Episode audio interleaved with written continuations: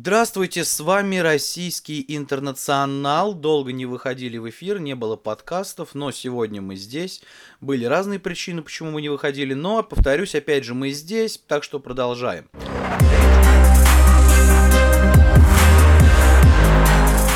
Речь у нас сегодня пойдет про Третью мировую ядерную войну. Да, сейчас у нас обстановка такая специфическая в мире, но мы поговорим про прошлый век, а точнее про Карибский кризис. Итак, поехали. Карибский кризис – это период военного и дипломатического противостояния США и СССР с применением ракет. Ракеты, конечно, не применили, но близки были к этому. Что это такое? Причины, предпосылки, хронология, давайте разбираться. Вообще, изначально действия происходили на Кубе в 1962 году. Пик конфликта длился всего 2 недели. Точнее, это с октября 16 по октябрь 28 числа упоминаемого года. Но напряжение между Москвой и Вашингтоном начало нарастать еще с начала Кубинской революции 1953 года. Именно она повлияла на возможность размещения советских ракет. Остров Свободы, он же Куба, стал рычагом давления на Америку.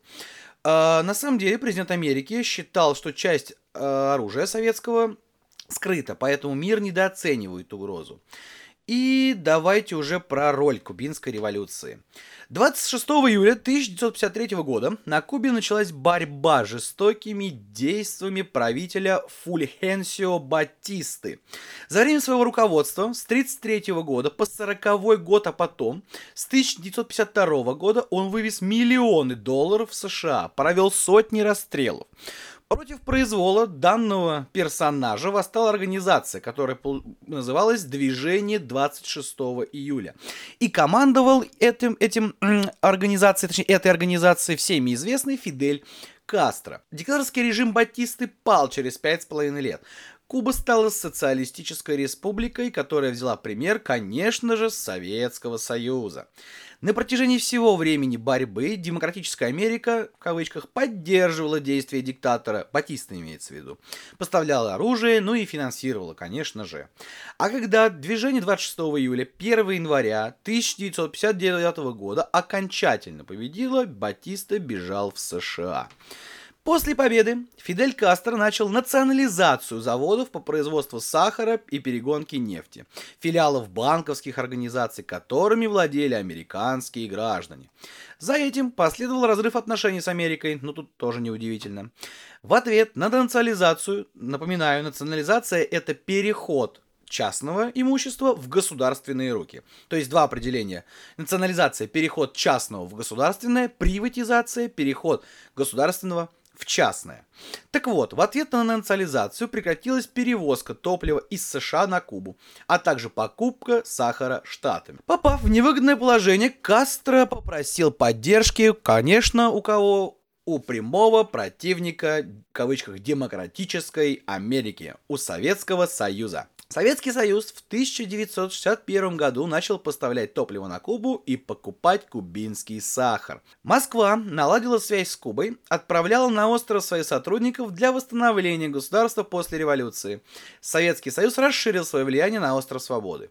Позже Хрущев понял, что это удачная территория для установки своего ядерного оружия. Напоминаю, холодная война никуда не исчезла, самый разгар, все идет по полной программе, все меряются ракетами.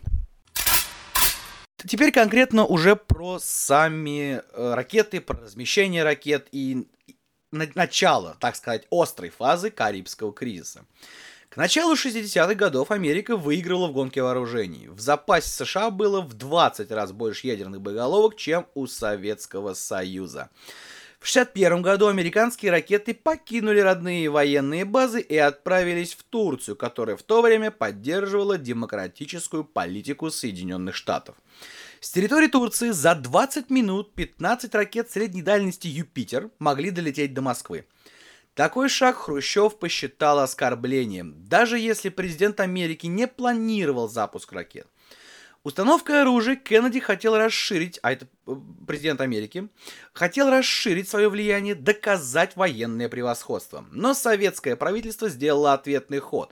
Впервые в истории Советского Союза ракеты покинули его территорию и отправились на Кубу, с которой как раз удалось наладить отношения.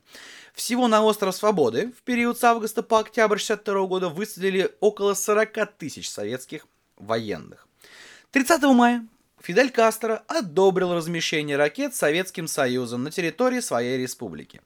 Уже 10 июля в ходе заседания ЦК КПСС расшифровывает Центральный комитет Коммунистической партии Советского Союза.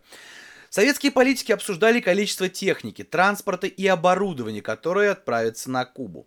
В планах было перевести 40 ракет, подлодки, крейсеры, группу солдат, бомбардировщики и танковые батальоны.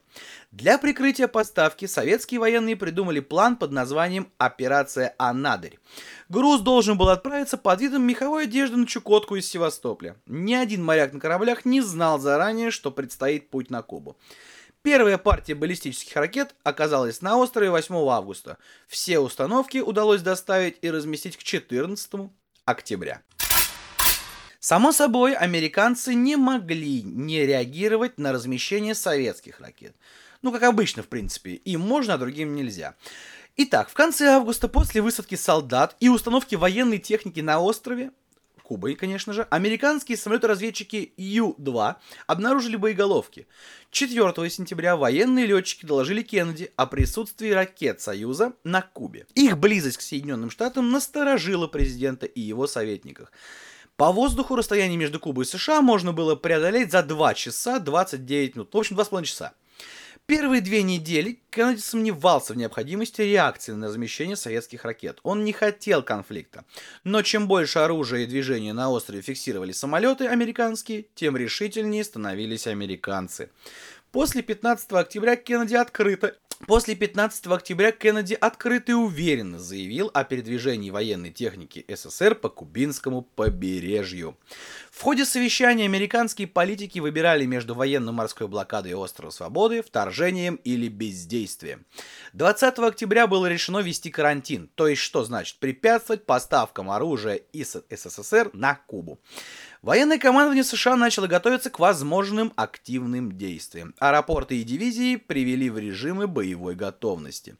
Кеннеди предупредил о блокаде советское правительство и американцев. 24 октября Кубу окружили 2 сотни кораблей флота США, но их капитаны получили приказ не открывать огонь. Хрущев заявил, что советские поставки будут идти своим чередом, и плевать мы хотели на все, что вы делаете Америке, рядом с Америкой и так далее. В это время к Кубе направлялась помощь в виде дополнительных кораблей, подлодок, ракет и боеголовок. После официального начала блокады Хрущев и Кеннеди вступили в письменную перепалку. Действия друг друга они принимали как оскорбление своей страны и себя лично. Руководитель СССР считал присутствие американских кораблей у Кубы пиратством и писал об этом в своих письмах американскому президенту. Представители США публично обвиняли Советский Союз в создании конфликтной ситуации. На фоне переговоров в период с 24 по 26 октября военные силы обеих сторон пришли в боевую готовность. Тут такая ремарка автора, скажем так. Но вам не кажется, да, те, кто сейчас слушает, то, что видит, происходит в мире и так далее. Американцы первые установили свои ракеты в Турции, рядом с границами Советского Союза. Советский Союз ответил на это, также установив свои ракеты на практически, скажем так, границе с Соединенными Штатами. Тут же обвиняет Советский Союз в том, что создает конфликтную ситуацию. То есть, получается, по логике вещей, вам можно, нам можно, вам нельзя. Пример это то же самое, как, в принципе, все локальные войны, которые США ведет, ни в коем случае, конечно же, не на своей территории, но и не даже не своими руками, но на территории других стран. Вьетнам, Ирак, Афганистан и прочее. Продолжаем. 27 октября активность американских пилотов увеличилась. Они совершали осмотры берега каждый час. Советские военные заметили у своих баз очередной самолет-разведчик У-2 и пытались доложить об этом в штаб, но от начальства ответа не дождались. К телефону никто не подошел. Когда разведчик был уже близко, генерал-майор Гарбус дал приказ уничтожить самолет зенитной управляемой ракетой. Хотя нужно было дождаться решения сверху. Американский пилот Рудольф Андерсон погиб. Хрущев в письме Кеннеди от 26 октября предлагал прийти к компромиссу и вывести оружие из Турции и Кубы. Уже на следующий день американский президент в ходе совещания с советским послом обсудил условия решения конфликта. С 29 октября по конец ноября осуществлялась отправка американских и советских ракет обратно на свои территории. Во время сентябрьских и октябрьских переговоров с Хрущевым Фидель Кастро неоднократно настаивал на ядерном ударе по США. Но руководитель СССР считал, что у кубинцев сдали нервы и что нужно идти мирным путем. Мир никогда не был еще близко к угрозе ядерной войны. Если мы с вами говорим сейчас на момент ноября 2023 года, да, конечно, происходит огромное количество локальных конфликтов. Российская Федерация проводит специальную военную операцию. Израиль воюет с Палестиной, с Хамас, да. Это однодневная, скажем, односуточная, не так давно прошедшая специальная военная операция Азербайджана на территории Карабаха. С Арменией, который, и естественная помощь западных стран, помощь ядерных держав, это появление ядерных ракет у Северной Кореи, Ким Чен Ина, все это, конечно, да, это тоже, скажем так, нарастание своеобразного ядерного конфликта, но в начале 60-х годов 20 века, то есть это Карибский кризис, мир никогда еще не был так близко к ядерной войне, так как условно одним ракетам лететь 10 минут, другим лететь 2,5 часа. И поверьте, как бы кто бы ни ругал государство, но там наверху тоже далеко не дураки сидят, и в случае, если ядерные ракеты прилетают, то уже даже не нужно никому кнопку нажимать. Автоматом ракеты ядерные полетят туда, откуда они были запущены. То есть, в принципе, механизм, то есть робот, техника, компьютер, как угодно называйте, настроен так, что даже не нужно будет нажимать кнопку.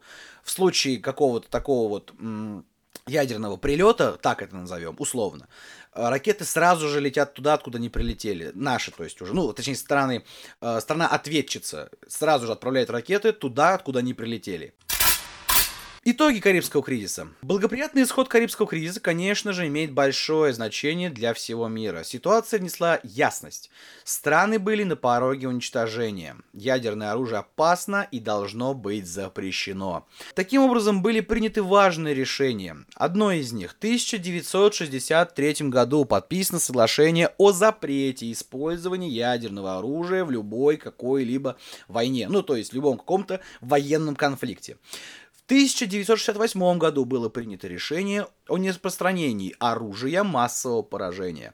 И третье — создание горячей линии Вашингтон-Москва, с помощью которой лидеры США и СССР могли экстренно связываться. Весь мир тогда понял, что дипломатическое решение конфликтов — лучший вариант для всех игроков на политарене. Америке и СССР, казалось бы, двум совершенно непримиримым врагам, двум идеологически разным государствам, удалось все-таки даже им выстроить более лояльные отношения.